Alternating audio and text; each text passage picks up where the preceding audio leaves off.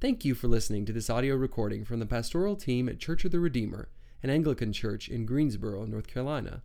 If you'd like to know more about Church of the Redeemer, its ministry, or its mission, then visit us online at redeemergso.org. Lord, may the words of my mouth and the meditations of every single one of our hearts be pleasing and acceptable to you, our rock and our Redeemer. Amen. Good morning, and as Dan said, Merry Christmas. Um, it is great to be a church that follows the church calendar so that we get to party a lot longer. Um, so don't stop, keep celebrating. We've got four more days. Um, normally, my Christmas tree would still be up, but it's not yet. I'll get to that in a second. Um, but I know for some of us, it's not necessarily the natural movement of our soul to celebrate. For some of us, celebration is kind of difficult. And so this morning, I want to talk about something that keeps us from celebrating who Christ is and what he's done for us, and that is cynicism. We're to talk about cynicism. It's an attitude of jaded negativity that assumes the worst about people and about the world. And I think it's very easy to be cynical about Christmas, especially here in America. Um, you can definitely count me on Team Charlie Brown uh, for being cynical and jaded about the commercialism of modern Christmas. Um, it's not really hard for me to believe that lots of the nostalgic feelings that we have and songs we sing and movies we watch are really just part of a giant commercial machine to get us to buy more stuff. That's a narrative that I find easy to believe. This year, I actually went even further in my identification with Charlie Brown um, by accident. Um, so Lena and I decided for the first time we were going to cut down our own tree. Magical. We were in the mountains. We looked for a tree farm and found a small family run organic farm that sold Christmas trees. We're like, this is meant to be. And so we go there, we meet the farmer, and he takes us to the hillside. And then this was the best tree of the lot. Um, it's on my curb right now. It literally doesn't have a needle left on it. It looks like tumbleweed, so much so that the, the people didn't even grab it from the curb. I think they didn't think it was a real tree. Um, so it's still there, just waiting for somebody to come and adopt it, give it a home. It's, uh, it was sad, but we'll remember this tree forever. That's, that's the positive thing. It's, it is. It just needs a little bit of love. Um, in all seriousness, though, I know that I, my personality, I can be pretty prone to cynicism. It's easy for me to see the negative in things before I see the positive. And some of you may be the same way. But I think beyond even our personalities, I think that we live in a cynical age. We live in a culture that's mistrustful of leaders, institutions, and ideals. Um, and I think one snapshot for me that kind of reveals this move towards cynicism that we've taken in our culture is the difference between the most popular political drama of the 90s, The West Wing, one of my favorite shows, and one of the most popular political dramas of the past few years, House of Cards. And for those of you who haven't seen these shows, um, I don't necessarily recommend House of Cards. I do recommend West Wing if you just want to kind of escape from reality. Um, West Wing is this sort of fantastically optimistic portrayal of politics in the White House, where even when people disagree, they really they want the best for our country, and really there's there's deep relationships and, and friendships that make you feel good at the end of the day, no matter what really happens. Meanwhile, in House of Cards, paints a picture of our world and a politics where it is absolutely clear everybody's out to get everybody else. It is dog eat dog. Everybody is climbing tooth and nail to get to the top of the ladder. And if you have to push everybody else off on the way, that's what you got to do. Everything is about a power grab. Even if someone does something that might look like an act of kindness, you can be sure that beneath it is an ulterior motive. They're just trying to steal something and to get power from you. And honestly, I find House of Cards to be a little bit more realistic to me today. I see that in our world. And honestly, I think we do have a bit of an earned cynicism, right? We've seen so many leaders, both politicians, even pastors, fall and fail the very people that they were meant to serve. And cynicism is really our protective mechanism to keep us from being hurt again. And many of you here today may have been hurt by the church in your own life in the past. But at its heart, I think that cynicism boils down to this it's an absence of faith and of hope. It's an absence of faith and of hope. And while in many cases, cynicism, I think, is deserved, it can start to become the way that we see and interact with everything. It starts to seep out into all the things that we look at. It starts to become the lens through which we view everything in the world and in our lives. It can even start to color the way that we view God. In today's gospel reading from Luke, we're introduced to a man named Simeon. And Simeon was somebody who I think managed to resist cynicism through a very long life of unfulfilled longing. And I think that he has a lot to teach us about how to cultivate the opposite of cynicism faith and hope for the long haul so that we can actually experience peace right in the midst of this crazy world. So if you want to turn with me um, to, to Luke chapter 2, starting in verse 22, our passage today in the gospel starts with Mary and Joseph bringing a 40 day old infant Jesus to the temple in Jerusalem to worship God through sacrifice.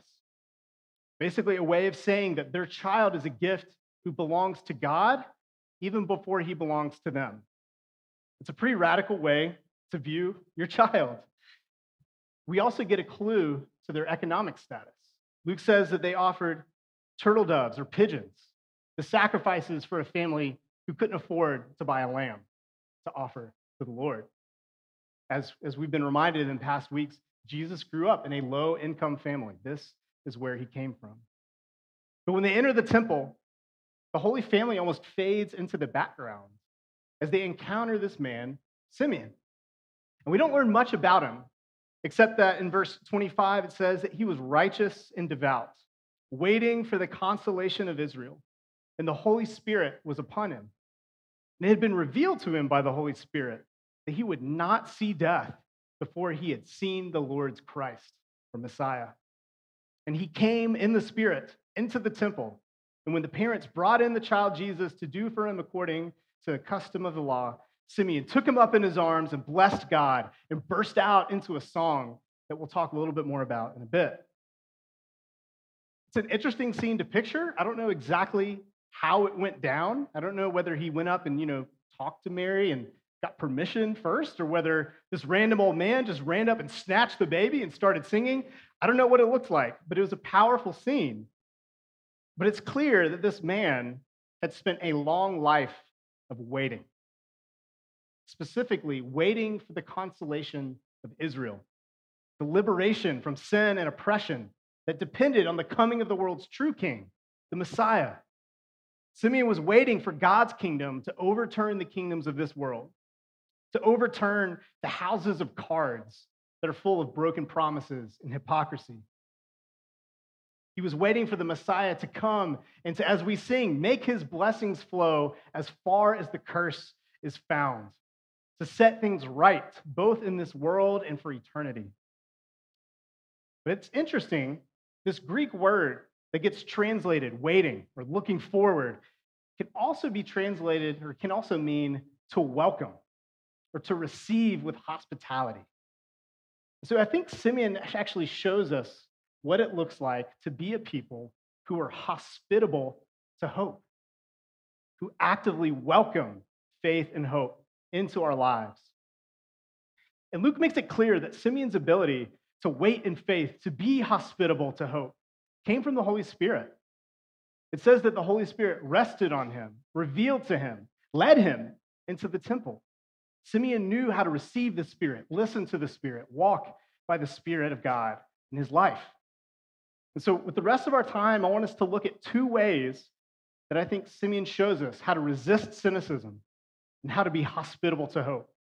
Two ways that are also foundational to a life of walking by the Spirit. So, first, Simeon shows us that if we want to be people of hope who can wait without cynicism, experience peace, we need to look in the right place and learn how to steward our attention. We need to learn how to look in the right place and steward our attention. I've become increasingly convinced over the past few years that maybe the single most precious resource that we have in our lives, that we possess, is our attention. Because as the saying goes, we become what we behold. The things that we give our attention to will determine who we are, the kind of people that we become. If our attention is focused for hours a day or a week on pictures of everybody else's living their best life now, we'll become people who are obsessed with image. If we spend hours reading Wirecutter articles about the best product for this and the best product for this and for that, we'll become endless consumers. If we spend hours a day looking at our email, our attention is focused on our email, we will be workaholics. Jesus said that where your treasure is, there your heart will be also. And I think the same applies just as much to our attention. The richest people in the world today are the people who have figured out how to monetize our attention because they know that our attention is valuable. And so they design products, social media, devices, apps, even news sources to outcompete others for our attention. And so these free services, so called, that we use, like Google, Instagram, Facebook, even maybe your favorite news source, are actually not free. They are funded by the valuable resource, the most valuable resource you have, your attention. It's a finite currency we possess. And so these people will do whatever it takes to grab and to take hold of our attention because it is precious to them. It is financially valuable. And I think that we, on the whole, are far too willing to pay that price and to give our most valuable resource away to things that give very little often in return. We cheapen our attention by handing it over to the first bidder. And we might be stingy with money, but utterly wasteful with our attention.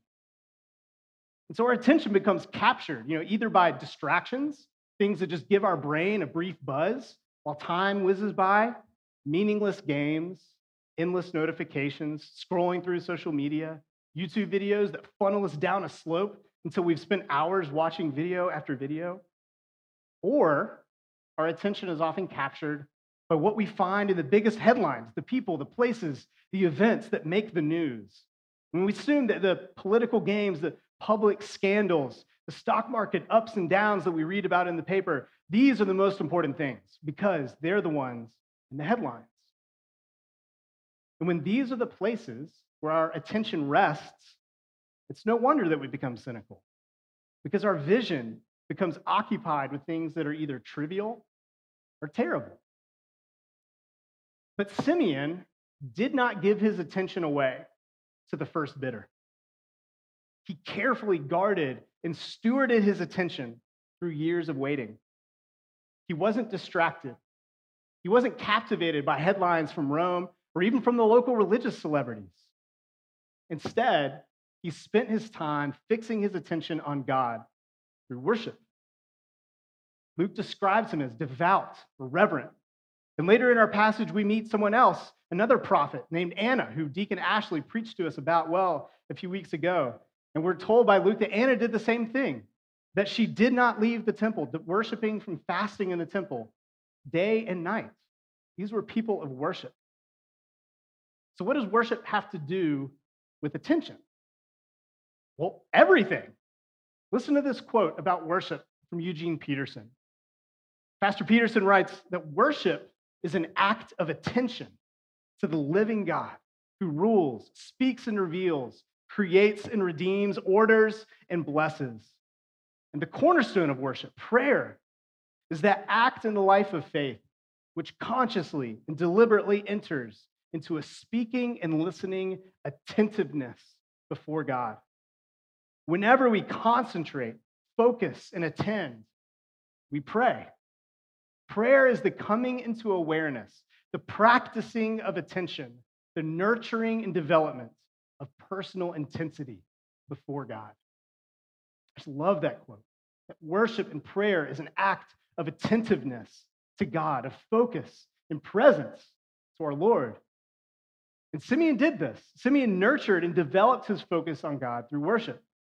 And because his attention was available because he wasn't looking in the same direction as everybody else, he was ready and able to see the one he was waiting for. Where everybody else around him, besides Anna, saw nothing more than a poor Jewish family with an infant from a backwater town that nobody really cared about, Simeon saw the salvation of God. In this child, Simeon saw something that was more transfixing than any scream, something more tra- world transforming than the antics of any king. He saw the answer not only to his own waiting and longing, but to the longings and to the need of the whole world. And so he breaks out in a song of praise as he grabs the children, child into his arms, a song that's become one of the regular prayers of the church for thousands of years.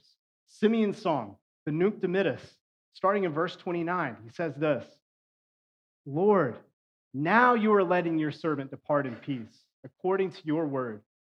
For my eyes have seen your salvation, that you have prepared in the presence of all peoples, a light for revelation to the Gentiles and for glory to your people Israel. And his father and mother marveled at what was said about him.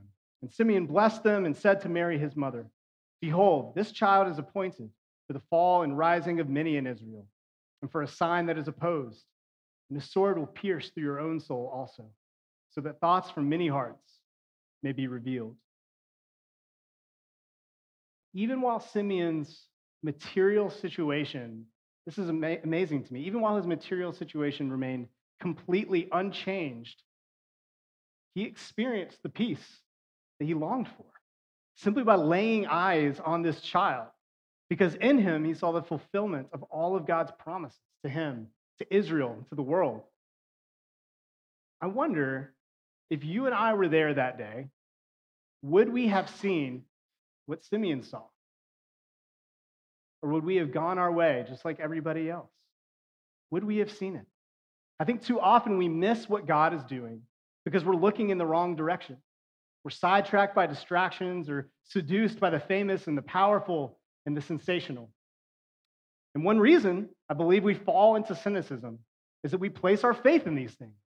We put unwarranted hope in fallen humans, imperfect institutions. We place a weight on creatures that they are unable to bear. So Simeon calls us to offer the gift of our attention to Christ, a gift that truly is more valuable than gold, frankincense, or myrrh. But he also shows us that Jesus may not be in the place that we expect. We may not find him in his kingdom, in the headlines, and in the people that everybody else is looking to. So, where can we find him? Where are good places to place our attention? Well, great place to start are the places that Jesus has promised to be present to us, places he is guaranteed that we, if we attend to them, he will show up there in his written word, in the sacraments, in prayer, in other believers through the presence of his Holy Spirit, and also in the poor. And so, some questions for you to consider are first, what people, humans, and institutions have you placed unwarranted faith in? And what are the distractions that you are allowing to cheapen your most precious resource, your attention? And second, how can you live a life of worship by giving the best of your attention, your first portion, to God. One very simple practice that you may want to put into practice this new year is one that could change your life. Don't let your phone be the first thing you look at in the morning and the last thing you look at before going to bed. Get an alarm clock if you need to. They actually still make them, believe it or not. Charge your phone outside your room. Attend to God in scripture or prayer before you attend to your screen. Scripture before screens. It's easy to remember, it's very simple, and it can change your life. So, the first way to cultivate hospitality to hope that Simeon shows us, the first way to resist cynicism is by looking in the right place, stewarding our attention. But the second thing he shows us is that we need to practice the obedience of faith. We need to practice the obedience of faith. See, we tend to think of faith as this sort of mental agreement with an idea, or maybe a feeling we have towards God that sometimes feels strong and sometimes feels weak. My faith feels strong today. Tomorrow it feels weak. It goes up and down.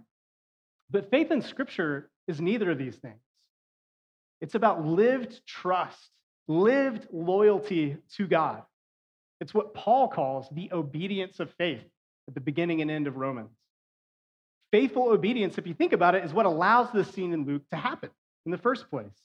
Jesus' parents are obedient to the law and coming to offer the sacrifices for their son. And Simeon is obedient to the leading and the prompting of the Spirit to come and to walk into the temple and come up to this family. That's how this holy connection happened through obedience. So, how did Simeon learn to walk in step with the Spirit like this? Again, we don't learn that much about him, but we do know from Luke that he was righteous and devout. Righteousness, it's about living a life of justice and mercy and doing good to those in need. Devotion, it's about living a life of prayer and worship, like we just talked about. In other words, Simeon lived a life, not complicated, of active love of God and active love of neighbor. It wasn't spectacular, it wasn't flashy, it was daily. It was what, again, Eugene Peterson calls a long obedience in the same direction. It's maybe my favorite description of Christian discipleship a long obedience in the same direction. See, faith is less like a feeling or an idea, and it's more like a muscle. And like any muscle, it has to be exercised or it begins to atrophy. It gets weak. We have to exercise it through daily obedience. And I think often, frankly, our struggles in our faith are a lot less mysterious than we think they are. You know, if I stop coming regularly to worship with my brothers and sisters in Christ, if I rarely crack open my Bible, if I pray only once every once in a while, and I'm never getting outside of myself to help people who need my help, yeah, my faith is going to feel weak. I'm going to start feeling cynical. And there's no wonder why. I know for me, there is always a correlation in my own experience with when I start to feel cynicism creeping into the way I view things and the way I've lived my life. There's always a correlation between that or my own neglect of my daily time with God or my attendance to the needs of those around me. I think sometimes, you know, we sit around waiting for this faith light bulb to just suddenly come on. But that's not how Simeon practiced waiting for the Messiah. He kept awake in his vigil of watching and waiting by practicing faith daily, practicing justice, spending time in worship of God. My first experience of Anglicanism uh, was living in a neighborhood that prayed together every night um, we prayed this bedtime prayer service that's in the Book of Common Prayer called Compline. And one of the last prayers in Compline, the one that really hit me the most and started to get into my bones, is actually the Song of Simeon. Simeon's words for thousands of years have been some of the last words that Christians have said before going to sleep. Lord, you now have set your servant free to go in peace. They've sung this song before going to sleep. And in Compline, Simeon's song, these words are actually bracketed by these other words. It's called an antiphon. It says this Guide us waking, O Lord, and guard us sleeping, that awake we may watch with Christ, and asleep we may rest in peace. That awake we may watch with Christ. It's this image of, of holding a vigil, keeping watch through the night. It reminds me of the scene where Jesus asks his disciples to stay awake with him in the garden, to stay awake and to pray. And they don't do it, they fall asleep. But we are called to stay awake with Christ by walking in daily obedience, increasing our sensitivity to the Spirit, by practicing the love of God and of neighbor. Now, for some of you here today, maybe the first step for you in beating back the cynicism in your life is something utterly unremarkable. Practice the basics of the Christian faith. Pray. Read your Bible. Find ways to serve others. Put in the work to build relationships with people in the church. If you don't know where to start, maybe try praying Compline just a couple times a week before you go to bed. If you need some help or guidance with how to do that, I would love to talk to you, or any of our priests would love to help you with that. You might be surprised what happens. So Simeon's attentiveness, and his obedience to God made him a person in touch with the Spirit and hospitable to hope. They made him a person resistant to cynicism. But I think it's important for us to hear that all of this is not an end in itself. These ways of life that Simeon cultivated prepared him for the most important moment of his life an encounter with the Messiah. And I do not want you to walk away today just thinking that you've got some tips to maybe try to live a better life. No, our hope is not in our own attention or our own obedience to God.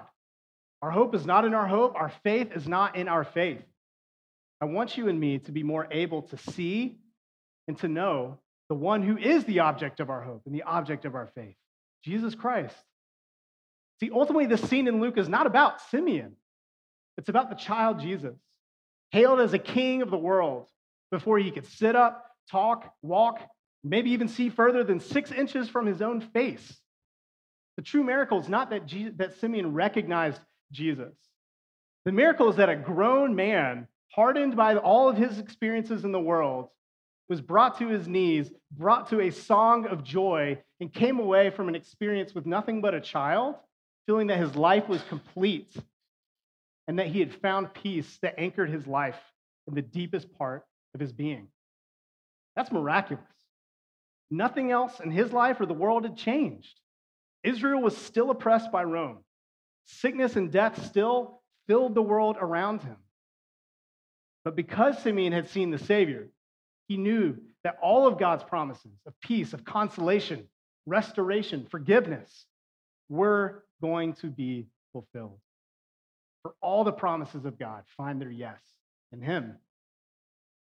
And so, friends, I pray that all of us would not take the easy road of cynicism, even when our broken world makes it seem like that is the only realistic way to live. Instead, let us offer our attention and our obedience to the only one who is actually strong and faithful enough to hold the weight of our hope. As the writer of Hebrews says, at present, we do not yet see everything in subjection to him. We don't yet see everything made new and made right, but we see him. We see the one who is God's promise. His very existence is God's promise to us that our consolation is coming. And if we know where to look for it, it's already here. In the name of the Father, the Son, and the Holy Spirit. Amen.